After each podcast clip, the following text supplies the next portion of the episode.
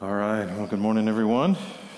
Start making your way in and grabbing a seat. We can jump into 2 Kings 21 is where we'll be this morning. 2 Kings 21 and Manasseh. Manasseh, bloodshed, and the name of God. 2 Kings 21. Let's go to him now in prayer as we begin. Well, Father, we do arise this morning seeking your face because you tell us to seek your face. We long to see your glory through your word. We long for your spirit to give us great thoughts of you, great thoughts of your name. We pray that you would deepen our faith, that you would deepen our trust, that you would lengthen our, our hope in you, our delight in you that you would grow just our vision of your splendor and your glory. We pray that you would help us to grieve sin well, to repent humbly and genuinely, to not look to our own righteousness, but to Christ, to the cross, to his life, to his death, to his resurrection. We pray that we would be a church that is marked by your name and your gospel and governed by your spirit and by your word. We pray that you would edify this church this morning, that you would grow us, that you would conform us to the image of your Son, so that your name would be made much of in this place. And it's in Christ's name we pray. Amen. We Imagine if you wrote your name beautifully on a wall somewhere. Lots of colors, lots of creativity, lots of beauty to it. And then the next day, someone proceeded to smear it with mud and with slime and even took animal feces and just threw it all against the wall where your name was written. What conclusion would you draw from their actions? What conclusion would you draw about, okay, what they thought about you? What conclusion would other people draw if they saw it? Would you feel, okay, honored or dishonored? Or what if someone just went around singing about the splendor of your name and wrote your name everywhere and talked to others about the beauty of your name? Would you feel something personally about that? I think you would. Because throughout Scripture, throughout human life, names matter they have meaning, they represent who we are. And so when the Lord enters into a covenant with Abraham, he's going to change his name to Abraham. No longer Sarai, but Sarah. When he takes Jacob, changes his name to, to Israel. When a wife enters into a covenant with her husband, she takes his name. It's not just a legal thing, it has meaning. It says something about the meaning of marriage, that they now have become one flesh. Our name is part of our identity. And how we live our lives will affect how people see our names, remember our names. Listen to Proverbs 21:1. A good name is to be chosen rather than great riches, and favor is better than silver or gold. Because our names stand for us. So Solomon says, yeah, better to have a great name than great riches, a great reputation than all kinds of wealth. And if you really think about it, because of your personal experience with certain people in your history, there'll be certain names you don't give your children, right? Did you and your spouse have to have that conversation? What are the names you're not going to name your kids because that name, when you remember it from your life, stirs memories. You're like, yeah, we don't need that name said in our house all the time. You remember it, it affects you. Well, the name of the Lord, the maker of heaven and earth, Yahweh, Jehovah, is the name above all names because he's the glory above all glories, the maker of heaven and earth, the creator. He is God. And if there's a point Scripture continually makes, it's that his name is exalted. His name is above every other name. And he's in the business of getting the whole world to see it. That there's no name above his name. According to the third commandment, we're not to take his name in vain. Exodus 20, verse 7, which means to not regard it as empty, to not treat it as if it's missed. That's what it means. Don't take it in vain. Don't act as if God's name doesn't mean anything. And that's never commanded of any other name. We are to hallow his name, which means regard his name as holy. No other name in all the world are you told to treat that way. Only his name to be hallowed. And so when God places his name somewhere or upon someone, it's a big deal. If you remember, after redeeming the people of Israel from Egypt, he took them as his special possession and called them by his name. Second Chronicles 7:14 he referred to Judah as my people who are called by my name. And they were meant to be in awe of that reality, just blown away by the fact that God would take them as his people and call them by his name, to actually give them his name. When he brought them into the promised land, he established Jerusalem as a place where he made his name to dwell. Six times he's going to say that in Deuteronomy. More times in the Old Testament he's going to say that than we can list right now. Jerusalem, the place where I caused my name to dwell the city that I identified myself with. When Solomon dedicated the temple of Jerusalem, he prayed that 1 Kings 8:43, all the peoples of all the earth may know your name and fear you. Solomon's dedicating the temple and he's like his hope, his prayer is that all the earth would know the name Yahweh and fear it. He said, "And as do your people Israel, and that they may know that this house that I have built is called by your name. So, a land, a city, a house, a people, all called by his name. Therefore, all chosen to display his unique glory in the world, so that all the world would know his name, would revere his name, would honor his name, would bless his name, would trust in his name. Brings us to the main point for this morning. Those who despise the name of the Lord will be brought down. But those who honor and take shelter in his name will be lifted up.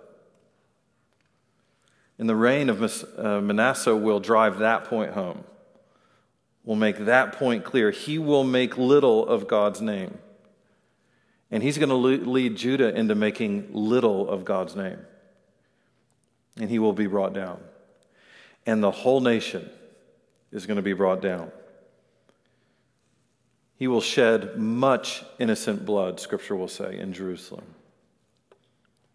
And the Lord will promise to, 2 Kings 21 13, wipe Jerusalem as one wipes a dish because of all the evil that they committed under Manasseh's reign. And they'll never fully recover as a nation, by the way, after Manasseh. They'll never really recover. They're not meant to. In fact, the only possible recovery is through Jesus Christ, which ironically is the name that saves us from all our offenses against the name. So we're going to look at number one, the bloodshed of Manasseh. We'll look at the decree of disaster that's going to come, and we'll look thirdly at the name of God, and then talk through some of the implications of that. So the bloodshed of Manasseh, verse 1, 2 Kings 21, verse 1. Manasseh was 12 years old when he began to reign, and he reigned 55 years in Jerusalem. His mother's name was Hephzibah, and he did what was evil in the sight of the Lord, according to the despicable practices of the nations whom the Lord drove out before the people of Israel.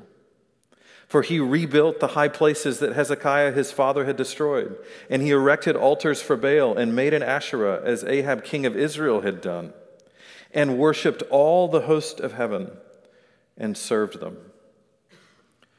So, what we're going to see is that purity and peace is going to be dismantled in one generation. Purity of worship, peace of the nation, all dismantled in one generation. He's going to tear down the system of true worship that his father labored for decades to establish, that his father gave his life to establish. Manasseh is going to tear it all down. And I think there really is a small lesson for us here as parents. We really need to be careful about trusting in the longevity of our good works. Because someone can arise, even from our own children, and tear it all down. And tear it all down very, very quickly. Hezekiah was a faithful king. He did much to restore true worship of Yahweh in Judah. Yet his son will undo it. And so we need to be aware of the, le- the, just sort of the idolatry of a great legacy, right? How often do you hear that? You know, live for your legacy. What do you want your legacy to be? Well, you have less control of that than you think. Number one, God will decide. Number two, your kids will decide. And all those who come after you might decide. Because everything you establish, everything you build over decades and decades of your life can be torn down. I think even more as parents, we need to beware the idolatry of trophy kids, where we look to their performance as the measure of our righteousness. And we have to be careful about judging the righteousness of other parents by the performance of their kids. Parenting really does matter. We're called to love and teach our children. We're called to raise them in the fear and the admonition of the Lord, but all the while remembering that it's the grace of God that matters most that the Lord really is the decisive factor. The Spirit must come upon our children. They must be born again. They must trust and love and follow Jesus from their hearts. And we can teach, we can serve, we can labor, we can pour in, we can pray, we can be faithful in the church, we can draw others around them, but then the Lord is the decisive factor. And we see after all these decades of Hezekiah laboring, Manasseh, his son, comes along, comes to the throne at 12, in about five decades of evil. I think there are times where we should feel a sense of guilt and remorse as parents and even see our need for repentance as parents. But I think we need to base this on actual sin we've committed, actual neglect, actual wrongdoing, not simply on the behavior of our children. We're influential, but not sovereign. We love and discipline our children. We must pray for their salvation. But then we have to be prepared for what the Lord has decreed for them and the road He's decreed for them to walk and the story He's decreed for their life to tell, which could be very painful to watch over time. Amazingly, repentance and faith will happen in Manasseh's life, but not till the last few years, long after his parents are dead. They'll never see it. Not till glory they'll know about it. Before that, it's going to be 50 years of idolatry and violence. And we'll see that. Point B idolatry and violence established in one generation. Verse 4 And he built altars in the house of the Lord, of which the Lord had said, In Jerusalem will I put my name. And he built altars for all the host of heaven in the two courts of the house of the Lord. And he burned his son as an offering, and used fortune telling and omens, and dealt with mediums and with necromancers. He did much evil in the sight of the Lord, provoking him to anger. And the carved image of Asherah that he had made, he set in the house which the Lord said to David and to Solomon his son, In this house and in Jerusalem, which I've chosen out of all the tribes of Israel, I will put my name forever.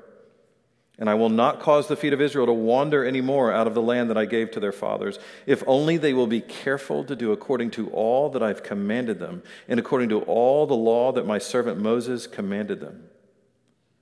Verse 9, but they did not listen. And Manasseh led them astray to do more evil than the nations had done, whom the Lord destroyed before the people of Israel. What a tragedy. In verse 16, moreover, Manasseh shed very much innocent blood till he had filled Jerusalem from one end to another, besides the sins that he had made Judah to sin, so that he did what was evil in the sight of the Lord. So they did what was evil in the sight of the Lord. So not only did Manasseh tear down the system of true worship that his father had rebuilt, he even erected a system of false worship that his father had spent decades to tear down. The whole direction Hezekiah went in, Manasseh is going to run in another.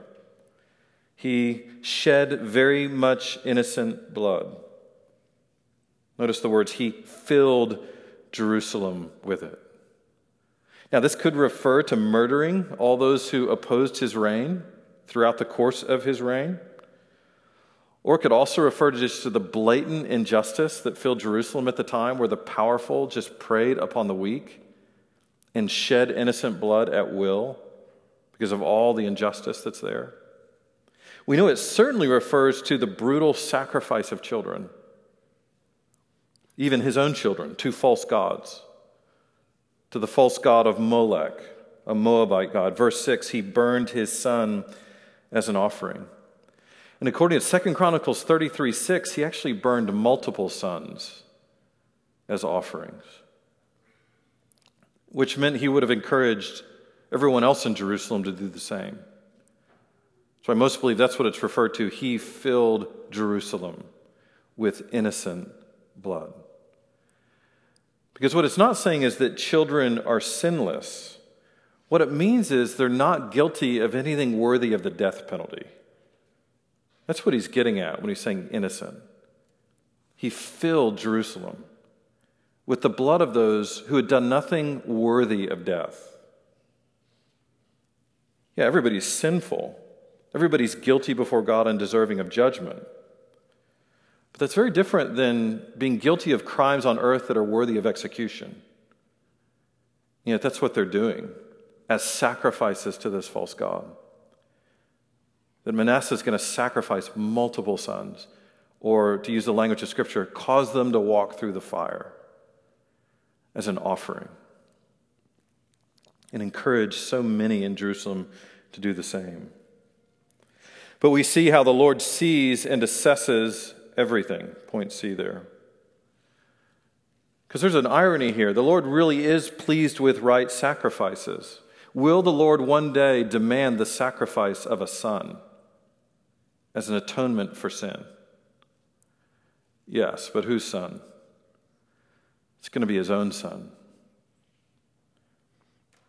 But he explains it very carefully in his word, very clear in Scripture why the Lord demands sacrifice, and who he wants sacrifice from, and what sacrifice that he's seeking, and how it's only in the sacrifice of his perfect son is he satisfied and pleased. So, whatever notion Manasseh has in his mind didn't come from the God of Israel. It came from all the false religions that are around. The false religions they were supposed to be dispossessing and eradicating from the earth. That's where Manasseh is getting this from. His offering is to idols, not to Yahweh, prescribed by man, not by God. Which is why God, through Scripture, is going to tell us what he thinks about it. Verse 16 Manasseh shed very much innocent blood till he had filled Jerusalem from one end to another, besides the sin that he had made Judah to sin, so that they did what was evil in the sight of the Lord. God calls it evil. Verse 2, he calls it despicable. Verse 11, an abomination. In other words, something loathsome to his soul, something vile to his heart. I think it's worth pausing there for a minute and asking okay, do you assess your life the way the Lord assesses your life? Do you assign meaning and value to your thoughts, to your emotions, to your actions that are actually through the Word of God? Or do you get it from somewhere else? The Word of God is always trying to correct our gaze to help us assess reality, even assess our own lives truthfully. Because how many of us, the better we get to know the Lord, the more He brings us to the Scripture and opens our eyes, the more we realize there's just things we've thought for a long time that are just dead wrong. Or ways we've done things for a lot of our lives that are actually just sinful. And things that we always thought were kind of wrong or silly or stupid, we actually realize, oh, that's actually righteous. That's actually pleasing. It's just a great lesson on how deeply we need to be filled with the Word of God, how constantly we need to be in the Word of God, how desperately we depend on God's point of view for everything.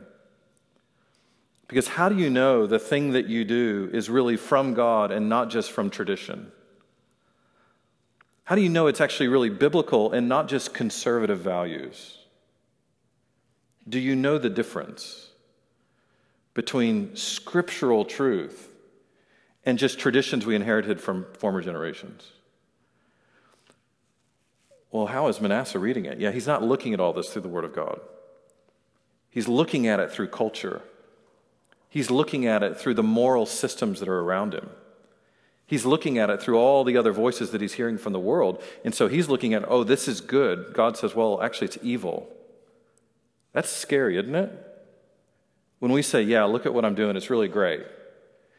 And God goes, actually, it's despicable. That's the word that I would use.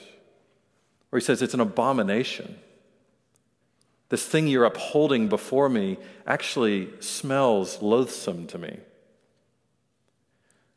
And there's no better, you know, expression of this than self-righteousness, right?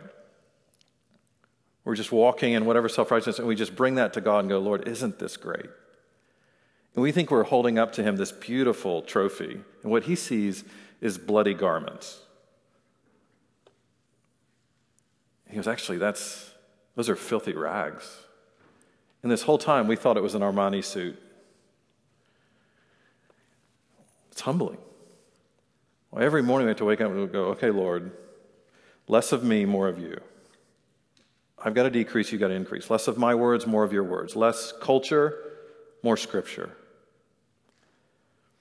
And that doesn't just happen overnight, it's a commitment to day after day, hour after hour, year after year, just being made new by the Spirit of God and the Word of God. In the meantime, the Lord is going to send his prophets to Judah to decree disaster, which brings to this second point the decree of disaster.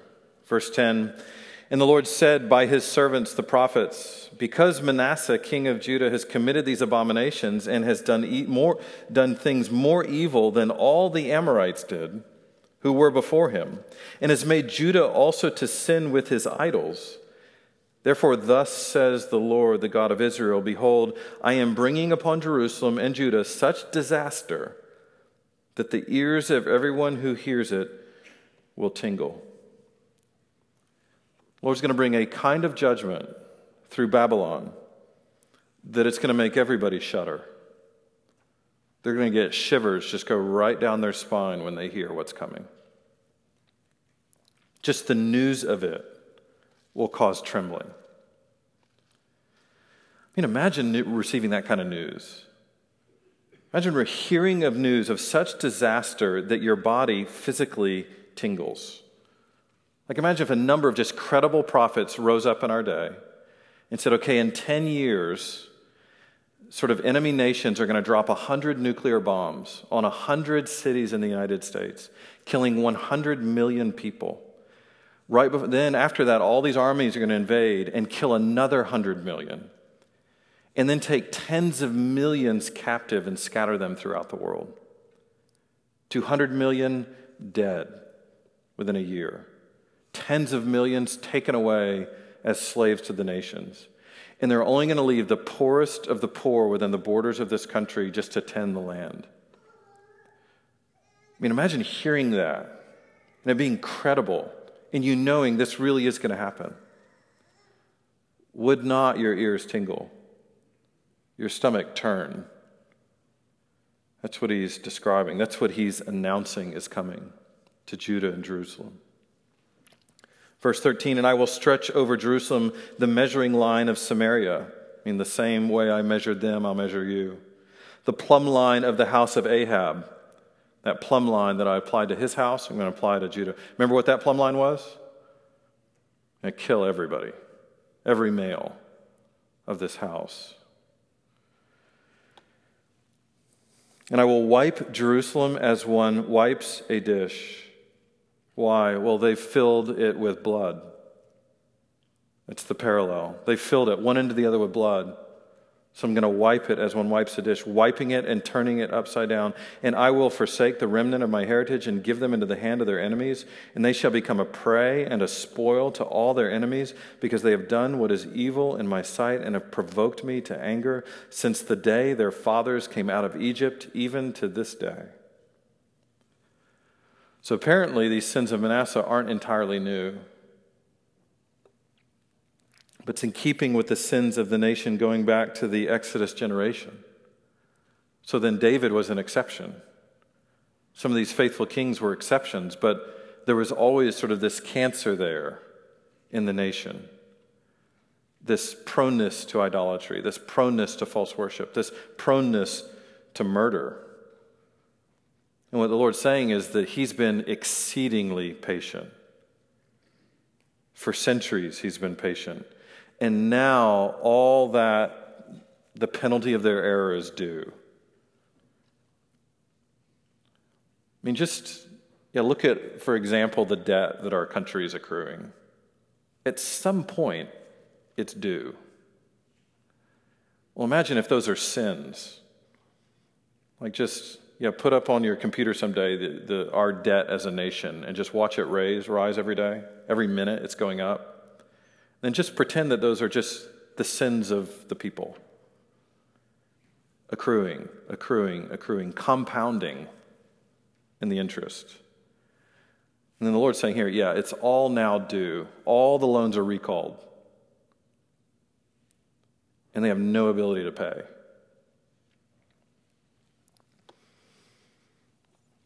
So he's going to turn it upside down, shake the excess food into the trash, wash it with water, scrub it with a rag that's what he's going to do with Jerusalem. He's going to use Nebuchadnezzar as the rinse and the Babylonian army as the rag and just clean it out. You know, when the prophet Habakkuk complained to God about all the injustice that was in Judah at this time, all the evil, all the sin, all the false worship, the Lord replied to him with these words in Habakkuk 1 5 through 6. He said, Look among the nations and see, wonder and be astounded. For I'm doing a work in your days that you would not believe if told. For behold, I am raising up the Chaldeans, to the Babylonians, that bitter and hasty nation, to march through the breadth of the earth, to seize dwellings not their own, and eventually to wipe Jerusalem as one wipes a dish. And as he explained it to Habakkuk, Habakkuk's like, oh no. Like when I meant do something about it, I didn't mean that. And why is the Lord going to do it? Well, verses 9 and 11. Because their abominations are worse than that of the Canaanites they dispossessed. You go, what a tragedy. Because of the evil, because of the idolatry, because of the, everything that was going on in Canaan, God is bringing his people in to drive them out, eradicate false worship, establish a place where his name would dwell, where Yahweh is worshiped and adored and trusted and followed. And lo and behold, over time, now the people are doing worse than the nations they dispossessed. Except with one dreadful, terrible thing, and that is now God's name's attached to it. That's what he means by, okay, this is worse. 17 Now the rest of the acts of Manasseh, all that he did, and the sin that he committed, are they not written in the book of the Chronicles of the kings of Judah? And Manasseh slept with his fathers and was buried in the garden of his house, in the garden of Uzzah, and Amon his son reigned in his place. Notice how the acts of his life are summed up. Verse 17 the sin that he committed. That's the summary phrase we're given at the end of his life. His acts are recorded, the sins he committed. That's how he's going to be known, at least in 2 Kings 21. The sin he encouraged others to commit, the idolatry, the injustice, the bloodshed, the killing of children. All of it worse than the nations that were there before. And as we said, except for with one tragic difference, and that is the name of Yahweh is attached to this, connected to this. Which brings us to the third point the name of God. Because we notice the real offense of Manasseh's evil in verse 4. he built altars in the house of the Lord, of which the Lord had said, In Jerusalem I will put my name. That's not there by accident. God's making a point. He put false altars to other gods in the place where the Lord said, In Jerusalem, I'll put my name there. Verse 7 And the carved image of Asherah that he had made, he set in the house of which the Lord said to David and to Solomon his son, In this house and in Jerusalem, which I've chosen out of all the tribes of Israel, I will put my name forever. It's like God saying, That's where he put an Asherah.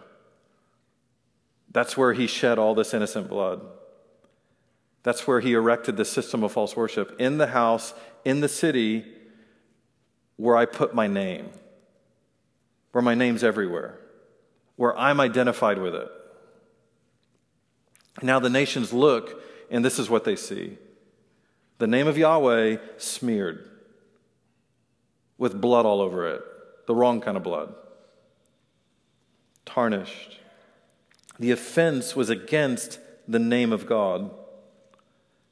He reviled God. Even all the innocent blood and all the sin he provoked others to do in verse 15 was truly evil because, verse 15, it was evil in the sight of the Lord. And that's the measure. Is what is it against the name of God? What is it in the sight of the Lord? That's the seriousness of sin. Is it sin against his name?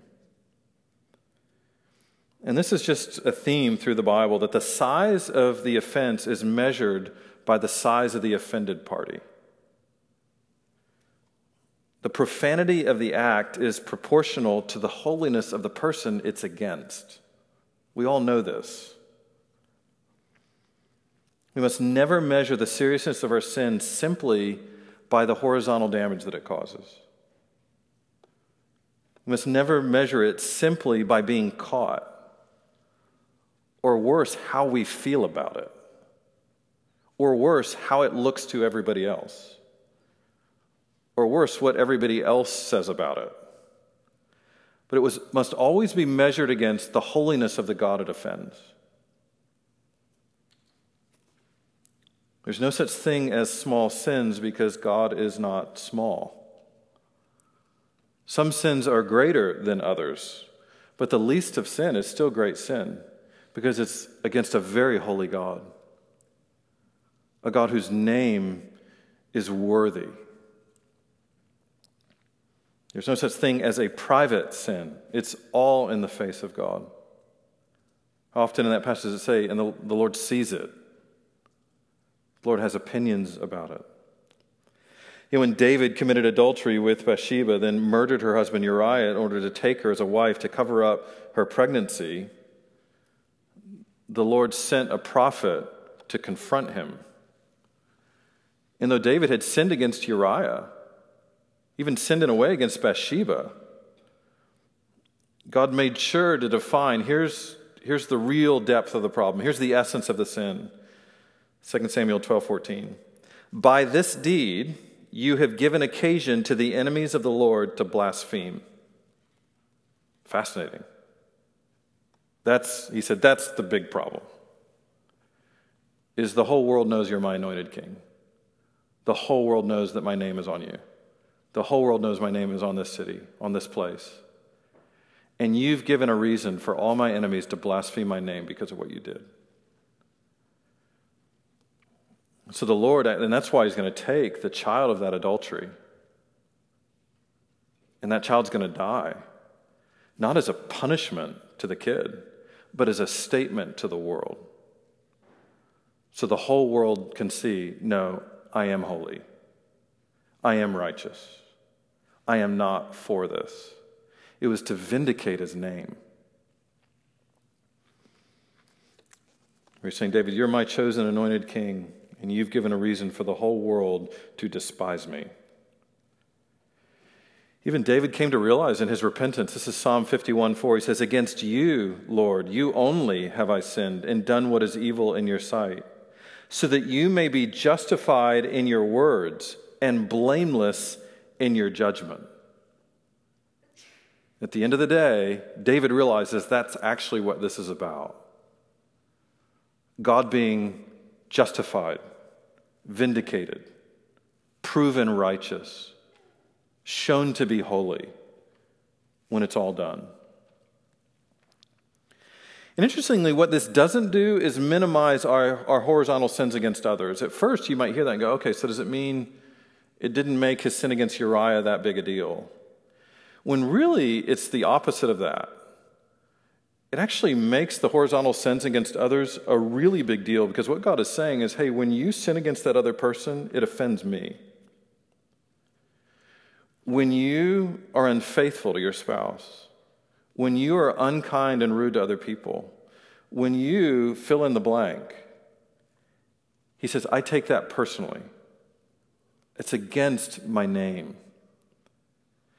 And so when all sin is ultimately vertical, it makes all the horizontal stuff even worse, even weightier, even harder to face, even more serious.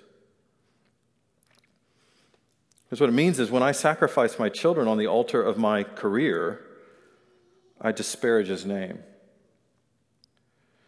Because sacrificing our children through abortion is perhaps easier to see, but what about neglecting them spiritually? so that I can watch a bunch of television. Or neglecting them relationally in order to advance my career. What if I sacrifice my children on the altar of my comfort, or my worldliness, or my quick temper, or whatever other idolatrous impulses for the sake of my own name? Does not God see that in the same light? Not just the external acts, but even the internal acts. There's a lot of ways to sacrifice children, not just through killing them on an altar to Moloch. And so when I shed innocent blood in my heart, even by being sinfully angry toward other people, God sees it, God hears it, God feels something about it. Jesus is going to say this in Matthew 5 You've heard that it was said to those of old, You shall not murder. And whoever murders will be liable to judgment. But I say to you that everyone who's angry with his brother will be liable to judgment. Whoever insults his brother will be liable to the council. Whoever says, You fool, will be liable to the hell of fire. Whoa. He's saying, You've heard it was said in the law, you shall not murder. And then he's basically saying, Now you didn't think that just meant physically, right? To which we all say, What at that point? Actually, yeah, I sure did. I really thought you just meant physically. And what Jesus is doing in Matthew 5 is, is actually interpreting the full meaning of the law. When he said, You shall not murder, he meant not even in your heart. We said, Don't commit adultery, he meant don't even lust in your heart.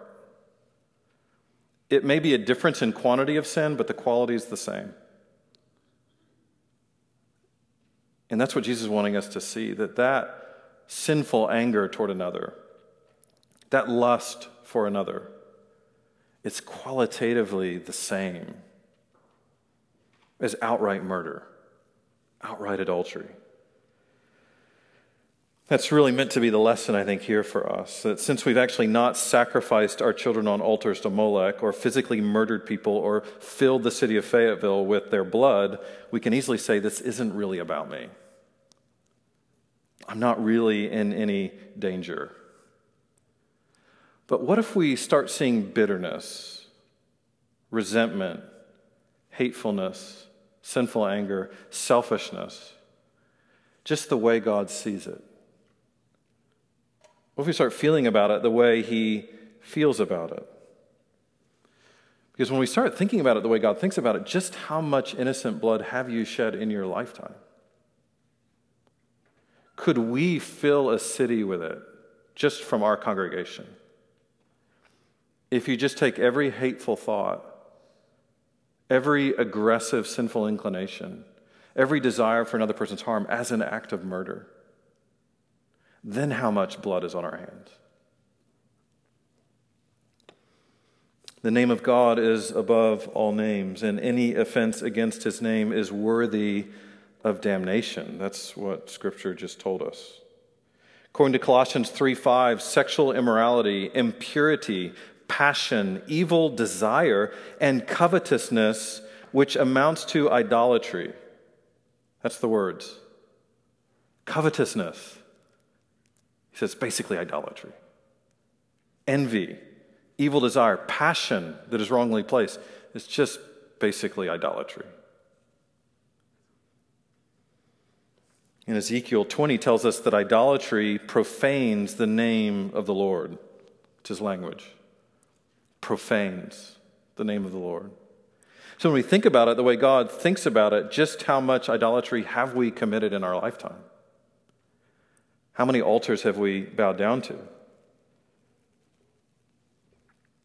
In other words, why would the Lord not wipe us the way one wipes a dish? Should not our ears tingle when we read of the judgment that is deserved? Why are we not given up as prey and spoil to our enemies? Are we more righteous than Manasseh? Because that's the temptation, right? To read this and go, ooh, so, I'm, I'm so glad I'm so much better than he is. Are we more holy than David? I don't think we're meant to read this and conclude that. I think we're meant to read it and go, oh no. Right? Why would the Lord not wipe us the way one wipes a dish? Well, answer because of the grace of God poured out through the name Jesus Christ. That's how. That's why. That's why we're going to talk about the sweetness of salvation. Is aren't you glad we're not stopping right now? Like, just pray and be done. Now, there's the sweetness of salvation in his name that all the innocent blood we have shed, whether with our hands or in our hearts, is covered and atoned for by the innocent blood that was shed on the cross. Our offenses to his name are paid and forgiven through faith in his name. That's the beauty of the gospel. All the sins we've ever committed against his name are washed away by faith in his name. 1 Corinthians 6, verse 9, Do you not know that the unrighteous will not inherit the kingdom of God? Do not be deceived. Neither the sexually immoral, nor idolaters, nor adulterers, nor men who practice homosexuality, nor thieves, nor the greedy, nor drunkards, nor revilers, nor swindlers will inherit the kingdom of God. It says, And such were some of you. But you were washed, you were sanctified, you were justified in the name of the Lord Jesus Christ and by the Spirit of our God. In other words, we're declared righteous before God not because of the smallness of our offenses against his name, but because of the greatness of the name by which we're saved. That's the point.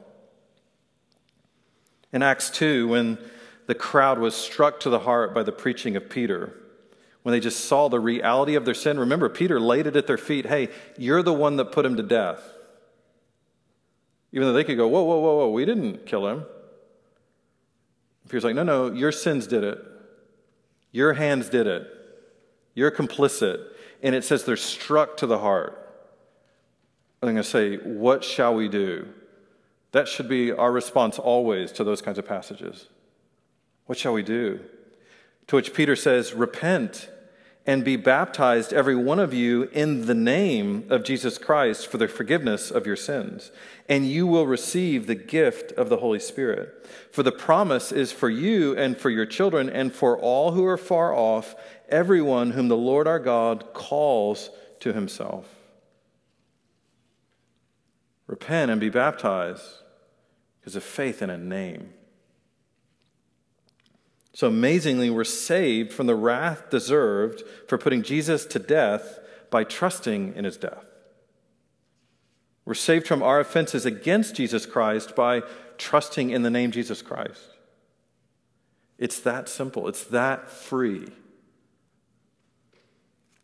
Because his name stands for his character and work. So to trust in the name of Jesus, to be baptized in his name, means to trust in him to trust in his righteous life, to trust in his atoning death, to trust in his resurrection, sort of counting as your resurrection, Him being your first fruits. That's why we're called, that's why Peter calls us repent and believe. Trust in the name. So you're here this morning and you've never done that. You get to do that right now. You could just get to call on God, turn from your sin, look to Christ, turn from all those offenses against his name, and say, I trust in his name. I believe his name. I want his death to count for my death. I want to be united to him. And Peter says that's how we're saved. That's how God doesn't wipe us as one wipes a dish. That's how we don't get the judgment that should cause our ears to tingle, because all that judgment was put on Jesus. Because one day we will walk into the throne room of God, we will stand before Him in the judgment seat, and the great and only comfort we're going to have in that moment is we have his name.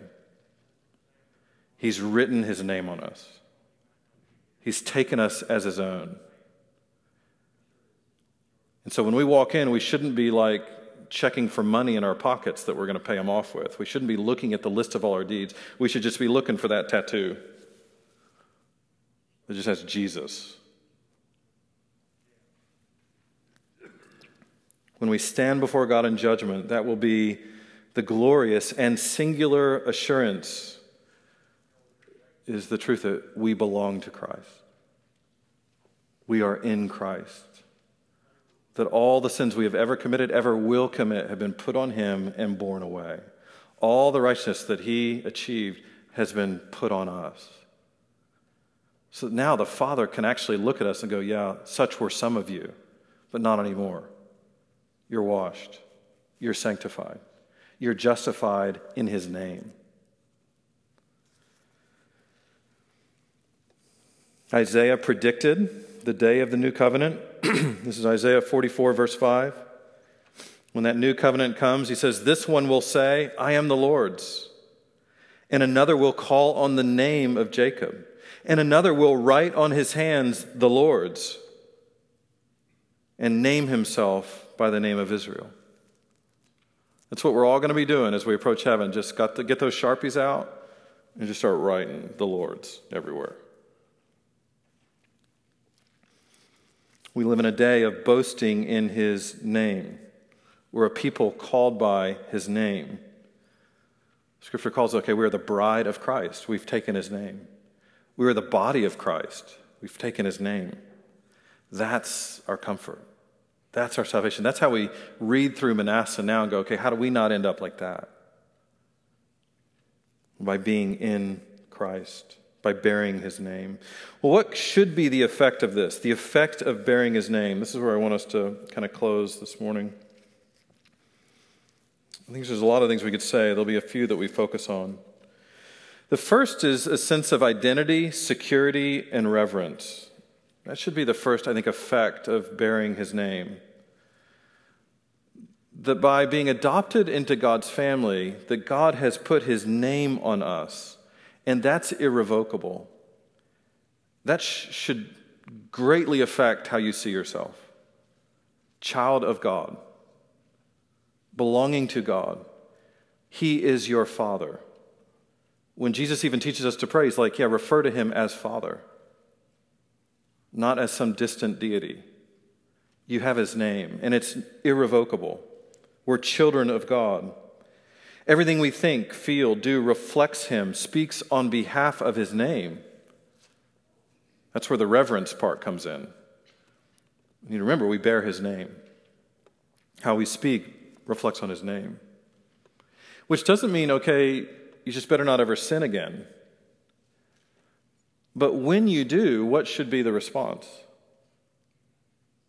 Yeah, repentance. What does that do to the name of God when we repent of our sin? It vindicates his name.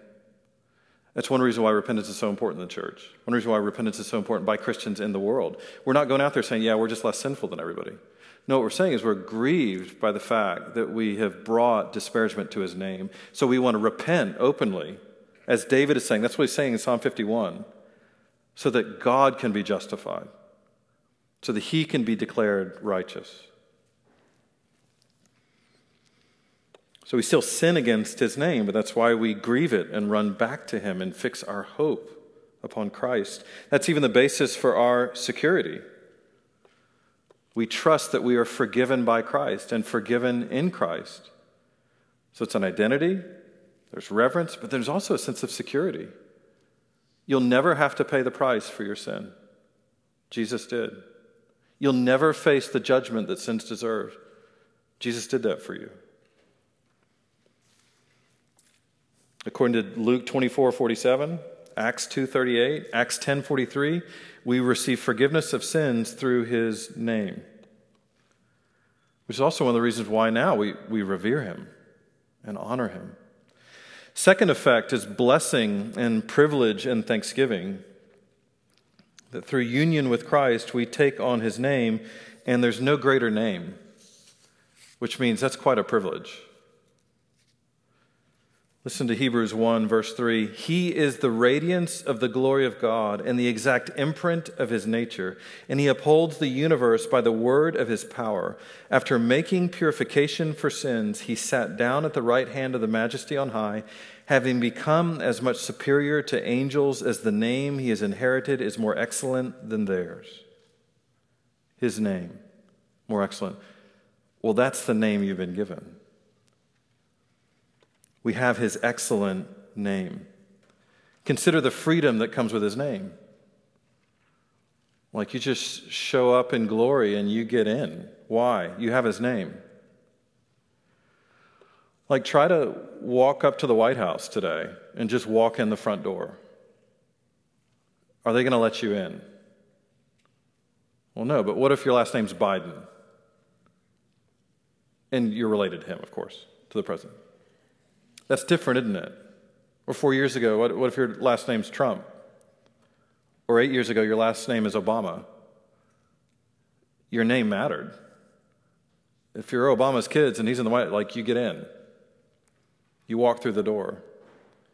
And what a puny little example of what it's like to have the name Christ on you.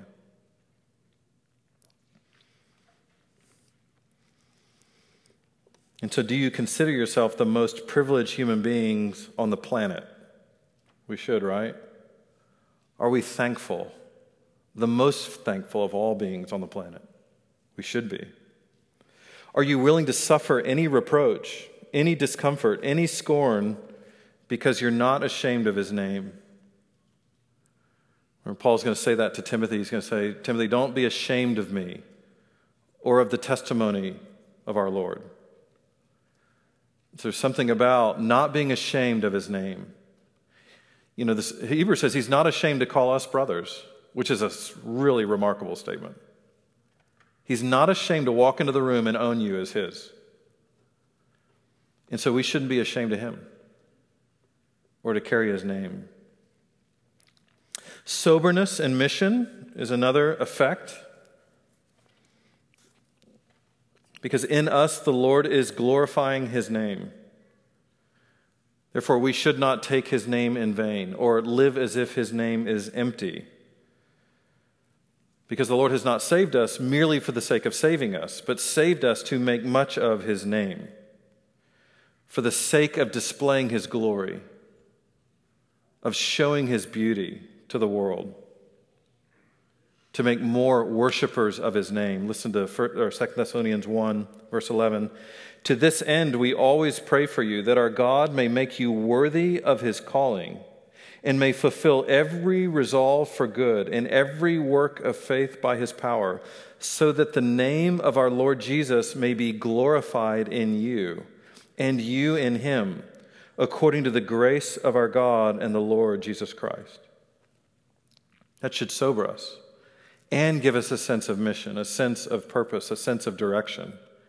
He's glorifying his name in us. It's what he wanted to do in Israel, but they were worse than the Amorites. In every generation since and before, which is why God had to send his son, I'll have him do it. And then I'll recreate a people with new hearts, fill them with my spirit under the new covenant, put my name on them, and glorify myself through them. And that's why the church is here. That's why we're here. that through us he would glorify his name. And then finally, humility and worship. That someday every knee will bow at his name because they're finally going to see and comprehend who he is. We bow now because we already know who he is. We gladly humble ourselves beneath his name. We worship his name. Listen to Philippians 2, verse 9. God has highly exalted him, meaning Jesus, and bestowed on him the name that is above every name, so that the name of Jesus every knee should bow, in heaven and on earth and under the earth.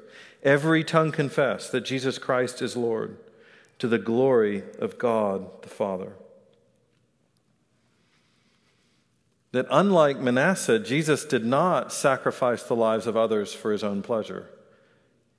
He sacrificed his own life for the Father's pleasure in the redemption of his bride. That's why now the Father says, okay, your name's above every name. I'm exalting you above every name. And someday, every knee's going to bow, every tongue's going to confess that he has the name above all names.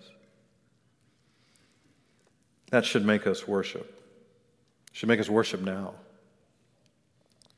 His name gives us a new identity in Christ, a firm security in Christ, a deep reverence for Christ. In his name, we are richly blessed. In his name, we should feel all kinds of soberness, all kinds of gratitude, all kinds of thanksgiving, all kinds of urgency to both live for his glory and to make his glory known. And how do we do that? We go to all the ends of the earth proclaiming his name forgiveness of sins in his name, reconciliation to God in his name. Only that those who despise the name of the Lord will be brought down, but those who honor and take shelter in his name will be lifted up. And not just now, but forever. Yeah, questions, comments, thoughts? Got a few minutes here.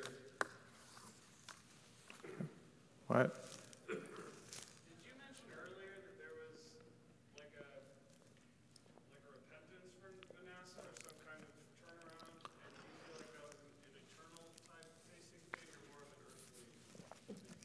Yeah, that's in Second Chronicles that records that part that we actually get a sense that in the final years of his life there is actually real contrition and repentance. Um, and I think we, we would need to go there, but yeah, if I can remember it right, it's I think it's true repentance that is seen in his life toward the very closing years, and he actually turns some things around. But it's sort of too late when it comes for the nation. All these seeds have already been planted, all these weeds have already grown up all these things have already been put in place, but he personally, the Lord, really humbles him and brings him, I think, to a place of repentance. Yeah. That's why many believe, yeah, we'll see him in heaven. Um, which is why it's, I think, also important not to think, yeah, he's just so much worse than me. Um, yeah, he'll look at you and not see a big difference. Um, redeemed by the grace of God in Christ. Good question, though. Other questions, comments? Yeah. So, yeah, thank you for asking. Um, I mean, miraculously, yeah, they were able to get a stent in this week in her heart, and she's recovering really well. They moved her to a rehab unit last night, um, so we praise God for that. Um, and so it's been a slow, yeah, there's been a couple moments where it's been close, where we thought, okay, this, this could be it. But the Lord has been merciful and has mercifully, I think for now it looks like, spared her and spared us. And um, so, yeah, just to keep praying, to keep praying that the rehab goes well. And yeah, thanks. Other questions, thoughts, comments? Yeah, Dan.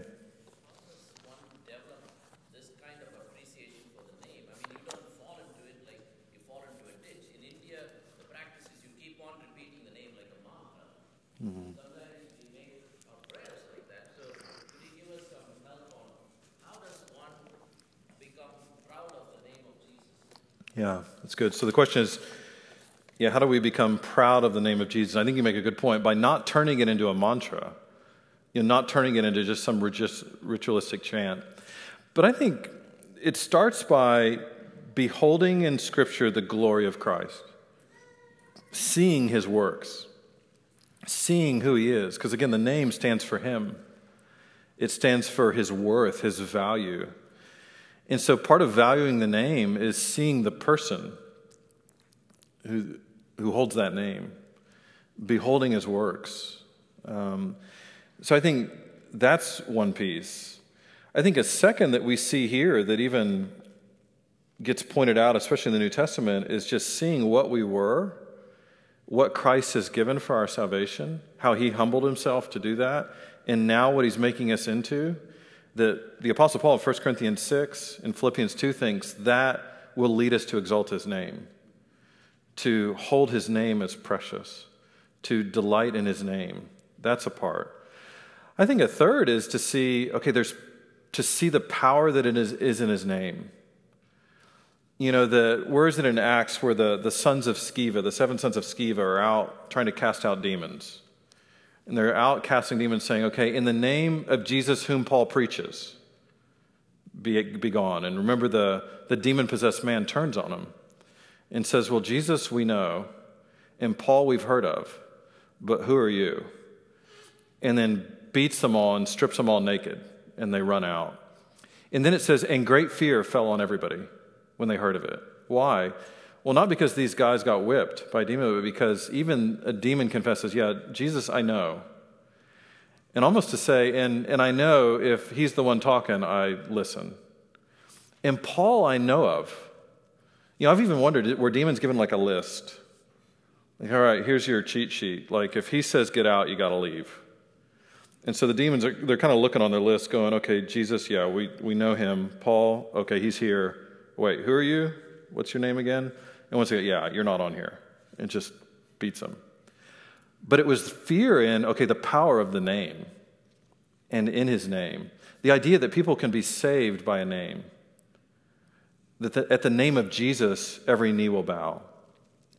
And so I think, too, it's even to study in Scripture, to see in Scripture the power that is in that name. And it doesn't mean we just get to wield it however we please to do whatever we want, but rather just to, that I think there's something about that that affects us when we see the power that is in his name. Um, and I think a fourth point, I think, which is some of what you're getting at, it's not something you artificially manufacture. It's something you learn by spending time with Jesus. You learn to to love him and to value him and delight by, by getting to know him slowly over time, by walking with him, by talking with him, by listening to him through his word. And so I think it's something that is developed and cultivated over years.